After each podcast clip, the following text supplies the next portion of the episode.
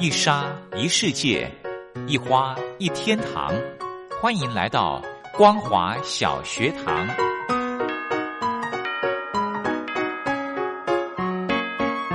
让我们一起学习，一起分享光华小学堂。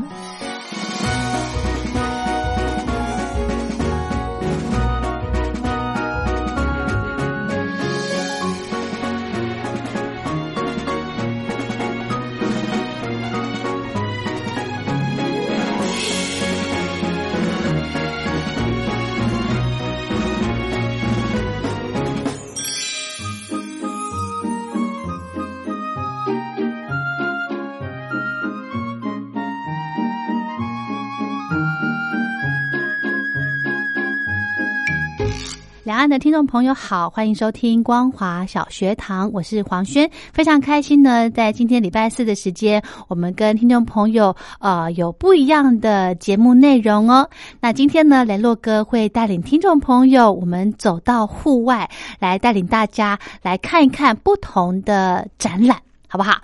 雷洛哥，我们今天要带大家去哪里？我们今天带大家去一个地方呢，是蛮特别的，叫做迪化二零七博物馆。台北市有个地方叫做迪化街，我相信许多的老台北人或者是外国的观光客，近几年来呢，如果来到台湾，尤其是来台北做旅游的时候，尤其是深度旅游的话，嗯，会特别来到迪化街这个地方。迪化街只知道有霞海城隍庙，还有过年前的年货大街，是。所以雷洛哥，你刚刚讲那个地方有点像文创基地的感觉，对。其实呢，呃，迪化街这个区域呢，嗯，在位置在这个台北市的这个大道城，也就是河边淡水河边，嗯，那这个地方呢，以前呃，在这个台北呢是。通商口岸的时候呢，有个地方，台北有个区域叫做蒙甲，就是万华，嗯嗯，那边呢跟迪化街这边呢各有港口，嗯，所以呢，以前在这个用商船船运的时候，把货物从外港运进来的时候呢，会走的基隆河这条呢，进到了包含了像蒙甲，嗯，万华这边或者是迪化街，嗯，迪化街这边呢卖了很多很多的一些，就是包含了像是中药啦。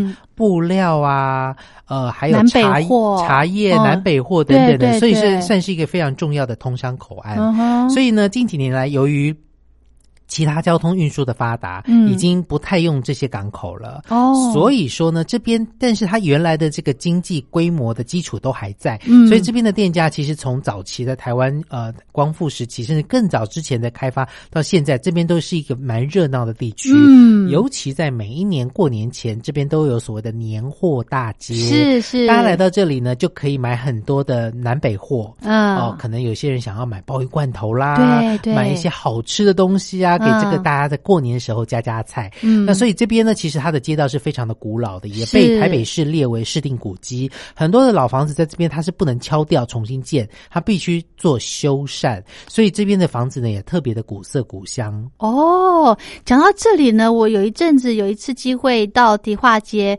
可能比较靠近尾端了吧，靠近台北桥那边了。嗯，他那边的房子感觉好像是新的，哎，对，可是又是盖的。古色古香，对对对，所以它是您刚刚说的翻修过的吗？对，这边大部分都翻修过，那甚至有一些就是变成像是文化创意、文文创的一些区块，是，甚至是它一些茶店。如果你有机会进到这边的茶店，甚至是在博这边也有博物馆了，进到这边之后，你会发现它的店面不大。嗯，但是它房子的纵深很深。嗯，通常我们可能呃一般的房子进去之后，大概只有两个房间或三个房间的深度，比较方正的这个格局。它可以整个这样往后通到大概六七个房间这么深的一个深度，所以它是属于狭长型的房子，所以在门面上面是看不出来的。所以在当时其实也算是比较特别的一些建筑。哦，对，为什么有这样子的设计？刘哥，你知道吗？嗯，我不太清楚当时的，但是我相信应该也。跟那时候的一些可能，他们店面后面要有仓储，摆一些东西是有关系的。那当然，这边的一个房子这样的一个特性跟设计，也加上台北市这边的一些文化的这个呃，他们的一些必须保留下来的一些因素，所以这个房子呢，看起来有些看起来比较新，但是仍旧是保持的比较古色古香的一个风格建筑。嗯，那这边呢有个地方叫做迪化二零七博物馆，因为它的门牌是两百零七号。哦，就这样子就叫迪化二零七博物馆。那它原来是一个非常有名的这个呃商店。呃，我忘记是中药行还是商店，它就是用，因为这样子的，呃，有一群爱好文化的人呢，就想，因为大家想到博物馆这件事情，通常都是要很新的建筑里面去展出一些很老东西、老东西或者是一些艺术家的东西等等。对，但是迪化二零七博物馆呢，他们所展出的一个。他们只有三层楼，他们用的一个方式呢是非常的有趣的一些展览。嗯，像之前呢，他们有展过一些呃特别的一些展览。那今天要跟带着大家耳朵呢走出录音室呢，来到了这样的一个地方，它要展出的叫做灯。如果想到灯，你呃这个黄轩，你想到的是什么？我们现在看到都是日光灯，日光灯啊，再好一点就 LED 灯啊。对。但是我们看到古装剧以前里面那个大侠或者是宫廷有没有宫廷剧？我们看到的那个灯都是油灯哦，点蜡烛或者是点蜡烛的，呃，或者是蜡油或者是油哦，对对对，灯芯，对对对，然后那个风一吹，那个灯影还会晃动，对不对？对对对对。然后后来呃，有些人可能看过了，像是哈利波特或等等的一些，你会发现说，哎，欧洲有一些灯是瓦斯灯。哦，它在桥上面有瓦斯灯。其实呢，台北市曾经有一度时期呢，也是有瓦斯灯的这样的，但是用的不久，因为瓦斯担心漏气会有爆炸的危险。是，然后呢，再来就是灯，其实有一些不同的进程。从早期我们看到的这个油灯之外，呃，台湾早期农业社会里面还会有这些巡田啊等等，晚上。不像现在有手电筒、有电池，对这么方便。以前用灯的方式，呃，有一些特别巡田呐，或者是这个有养殖池啊，这些在户外怎么样防风的灯，哇！甚至是说呢，诶，到后来大家可能有看过一些招牌的灯。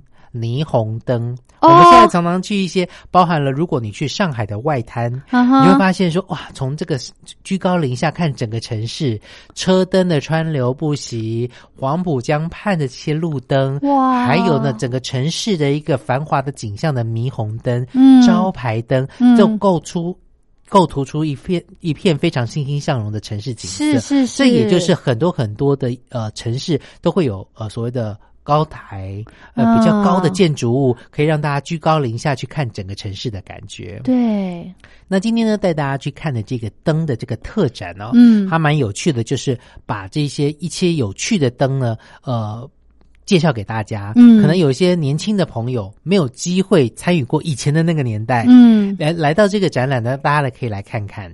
哎，好有意思哦！对，可能在这个展览，哎，这个展览是算常设展吗？呃，不算是常设，但是有一定的期限，到今年的六月二十八号，二零二零年六月二十八号。那当然，我想现在因为呃疫情的关系，有些人比较没有办法去呃参与很多很多的一些。大众集会的活动，嗯，但是呢，又由于这个博物馆呢，它是有人流的限制，所以让大家可以在很轻松的时间里面，很轻松的去来参观这个展，然后。当当场呢，也会有人可以讲解，甚至说呢，诶，因为这个展是免费的，大家可以在很轻松的时间，如果你有来到台湾，呃，来台北的话，你可以去参观这个展览。那它又是免费的，然后大家又可以在这个展览当中一窥这个城市的样貌，我觉得是蛮有趣的一个展。哇，所以它是每天都有。对，呃，除了每个礼拜二是二礼拜二休馆，对对对对，所以在这个节目当中，我们的导览里面呢，我们特别也请到了馆长呢，为我们来做介绍。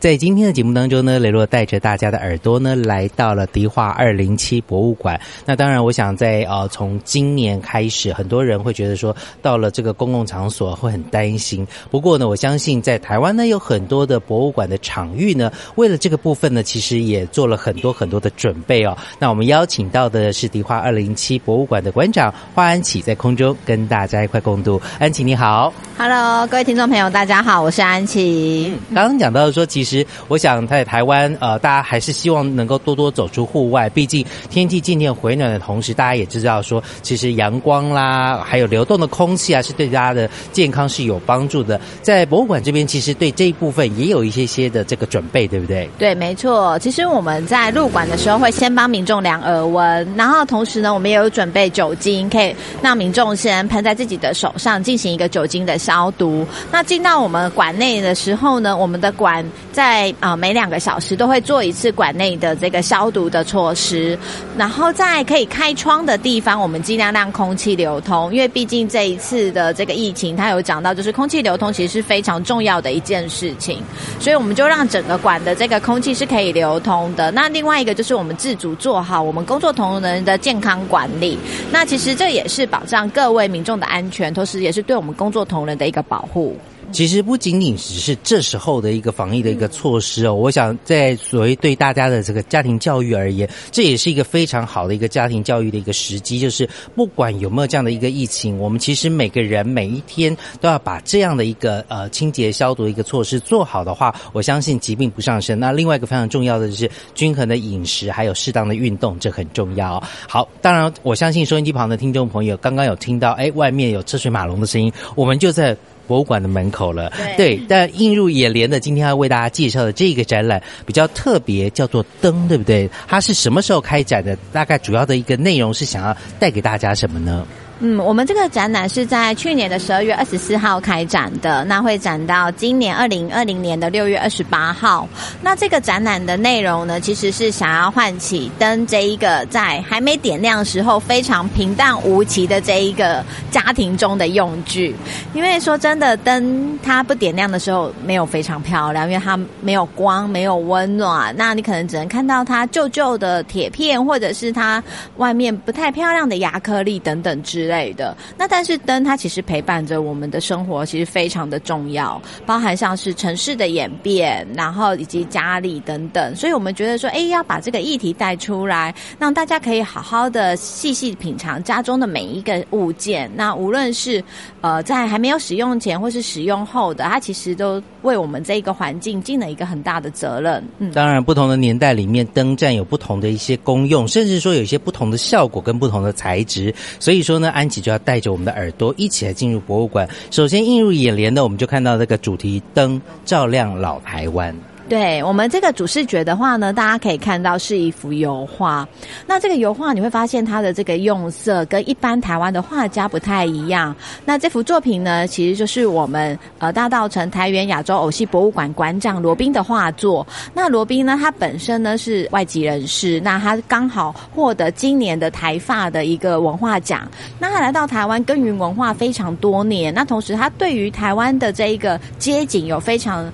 呃，多的一个体验，所以他自己本身的创作的时候，都会画一些台湾的街景。那我们这次的主视觉呢，就非常的幸运，可以跟罗宾馆长合作。那大家可以看到，我们这个主视觉在选选定上面，它有一种台湾的传统的街屋的造型，可是它又在房子当中透出微微的黄光。那整个蓝色的色系其实是定调在一个呃天上未暗，但是家中已经有点灯的这样子状况。那在空中有飘了几个传统。的灯泡，那我们觉得这一幅的呃作品很能。代表我们这次展览的精神，因为我们要讲的除了家中的点亮之外，还有就是刚刚诺哥讲的，就是呃灯的历史，所以新旧都在里面了。是好，所以我们就进入了博物馆，除了看到了这个主视觉之外呢，哎，接下来就看到了比较早期的灯哦。因为其实我相信有很多老一辈的朋友，他们知道包含了像是国外伦敦、英国伦敦啦，或者是早期的一些古老的城市，他们的灯最早好像是瓦斯灯，类似这一类的。对，没错。那我们现在这。次的展览里面，这个灯呢，它是一个青铜灯。那这个青铜灯的话呢，它原本是在台北中山北路上面中山桥上面的桥灯。那大家就很好奇说，哎，这个桥灯怎么会来到迪化二零七博物馆呢？其实，在中山桥的这个变迁上面呢，它有一代桥、二代桥跟三代桥。那所谓二代桥呢，就是呃，现在台湾很多文资学者非常希望可以复原的石造的一个桥梁。那这个桥梁当时在拆迁的时候呢，它的部分的石块呢是放在在村游泳池的，就是在圆山饭店下面的这一个地方。那它的这个桥灯呢是典藏在台北的二二八纪念馆当中。那大家可以看到，它这个材质看来有点朴实的样子，它其实它是青铜做的。那它上面的话呢，其实是可以点。点灯的这样子，所以它其实代表了那个时代的一个工艺跟精神。那有非常多喜欢台湾传统文字的朋友们来到这边，就是一定要拍一下中山桥，或者是画一下中山桥。嗯，的灯。好，这个灯呢，真的是非常的具有这个历史的时代的意义。好，接下来我们再来进到的这个部分呢，我们首先就看到了，哎，这次为了这个灯的特展，是不是迪化二零七博物馆这一个所谓的霓虹灯的部分是特别做的，还是之前就有的呢？呃，这是特别做的，因为我们要拍摄就是霓虹灯的制作过程。那大家都会讲说，哎，那个城市的繁华其实跟灯有非常大的关系。例如说，你今天去旅游看夜景，就觉得说，哇，这个呃北海道的夜景很漂亮，表示城市很繁华。所以你会发现说，灯跟这个城市的进步是有关系的。那霓虹灯其实是一个非常重要的代表，在日治时期的台湾，其实台湾就已经有霓虹灯了。那那时候把它当做是一个繁华的象征。那对于一些早期从南部来到台北的工作的一些长辈们，他们对于台北的印象也是台北有很多很漂亮的霓虹灯。所以霓虹灯在我们的这个现代化的过程当中扮演非常重要的一个角色。那迪化二零七博物馆就在想说，诶。那霓虹灯究竟怎么制作的呢？因为发现其实台湾的霓虹灯的职人已经越来越少了。那我们这一次呢，跟一个呃霓虹灯的师傅合作，然后就是把制作迪化二零七博物馆霓虹灯的这个过程把它拍摄起来。所以这是为了这一次展览，然后特别找师傅做的一个。迪化二零七博物馆的霓虹灯，哇，这个很特别，现在已经比较少看到，因为现在很多都是用 LED 灯，现代的一个科技啊。好，所以在这个墙面上面，除了看到迪化二零七博物馆的一个霓虹灯的招牌之外，也可以看到在电视上也播放着这一次请这个职人制作这样的霓虹灯的一个过程，这是蛮难得的，很少能够看到了。嗯，没错，其实我们在访问的过程当中，其实找了非常多个现在的广告的厂商，因为霓虹灯它其实。跟亚克力广告的厂商基本上算是同一条线路的。那我们在询问这些厂商的过程当中，也是透过朋友的辗转介绍，才终于找到。因为他们现在的师傅呢，最年轻的大概差不多六十岁左右。那再就是一些比较老一点的师傅。那老一点师傅，他们可能已经返乡了，或是到其他地方，就真的很难找到。那他们制作这个霓虹灯呢，其实是需要非常老道的一个经验。它制作过程其实就是一条。条长长的玻璃管，然后透过它的烧，然后让它可以缠绕，然后这些字呢，其实你会发现就很像是一笔字，就是从头到尾就是一个笔画出来的。那在没有让它亮灯的地方，是透过黑色的油漆把它遮起来的。所以它在缠绕的过程其实是非常困难的，因为你要知道说你要让哪一些是可以被看见，哪些不能被看见的。所以这其实是考验这个师傅自己的本身的。的一个技巧，那我就有问了我们的这一个呃师傅，师傅就问他说：“哎，那早期的师傅他们会折吗？”我说早期的很多人不是不识字嘛，他就说其实他们就是看图案，对，然后所以你会发现我说哇，早期的霓虹灯师傅很厉害，他们不一定认识这个字，但是他们可以就是把它折出来。那这个制作过程当中呢，师傅也有告诉我们说啊，最怕就是手抖，就是霓虹灯师傅不能喝酒，对，那会要酒喝多可能手会抖啊之类的，就是千万不能喝酒。然后在折的时候一定要非常的小心，对，因为这样，因为它就是一次的一个。机会，然后才有办法完成这样子的作品。那当然，这个玻璃管折完之后，里面还要注入一些特殊的气体或材质，对不对？才有办法通电之后出来的那么漂亮。而且，呃，里面的这个气体的一个材质的部分，也关系到这个灯的颜色嘛。对，我们在这个霓虹灯的制作的时候，我们采用的其实是最一般的红色的光，所以我们没有在里面加入它的荧光色粉的部分。那气体的话呢，其实他们必须要先抽真空。冲完真空之后呢，填入色粉，然后才会有不一样的颜色出来，然后加入气体。其实它是一个非常呃繁琐的一个过程。那也就是为什么霓虹灯它会逐渐的消失，因为你会发现说它需要技巧，需要经验。但是现在的 LED 灯。好像就是按照这个字形贴一贴、排一排。那甚至是 LED 的塑胶管，它其实就像缠绕铁丝一样。它如果缠错的话，它可以重新再缠一次。所以后来霓虹灯也逐渐没落。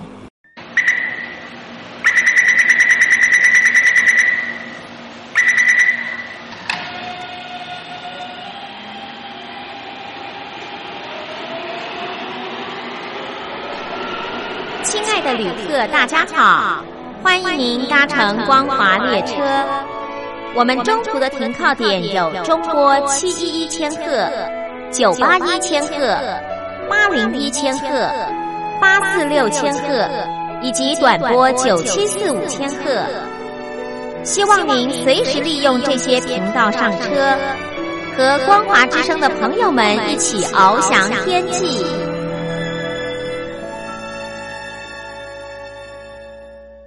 好的，今天请到雷洛哥到迪化街的迪化二零七博物馆来跟两岸的朋友分享这个灯的特展。那我们就呃暂时先跟听众朋友介绍到这，我们明天还有时间再请雷洛哥跟两岸的朋友继续的呢来好好的介绍。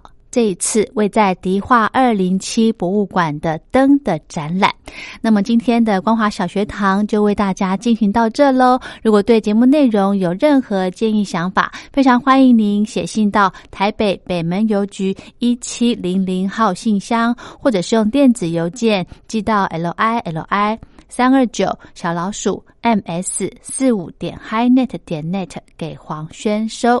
祝福您平安快乐。我们光华小学堂明天同一时间空中再会。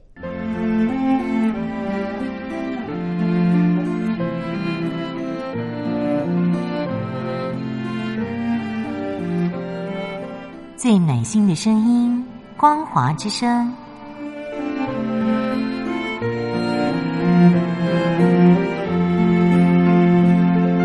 短波九七四五千赫，六一零五千赫。中波七一一千赫，九八一千赫，八零一千赫，八四六千赫，温暖陪伴您。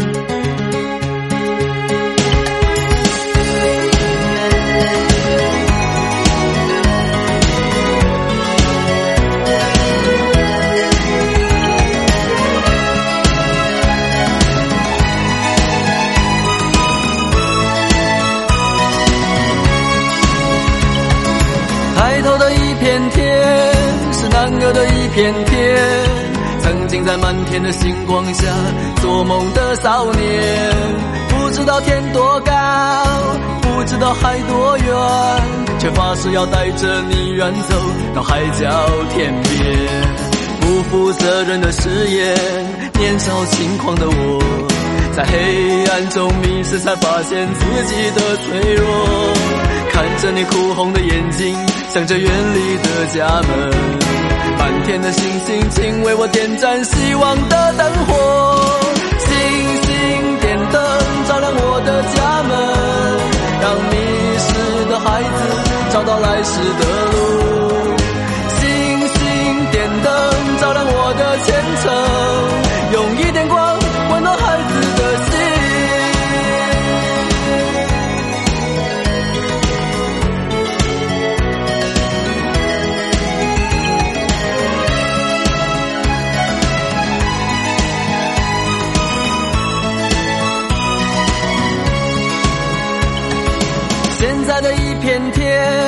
是肮脏的一片天。星星在文明的天空里再也看不见。天其实并不高，海其实也不远。人心其实比天高，比海更遥远。学会骗人的谎言，追逐名利的我，在现实中迷失，才发现自己的脆弱。看着你含泪的离去。向着茫茫的前程，远方的星星，请为我点盏希望的灯火。星星点灯，照亮我的家门，让迷失的孩子找到来时的路。星星点灯，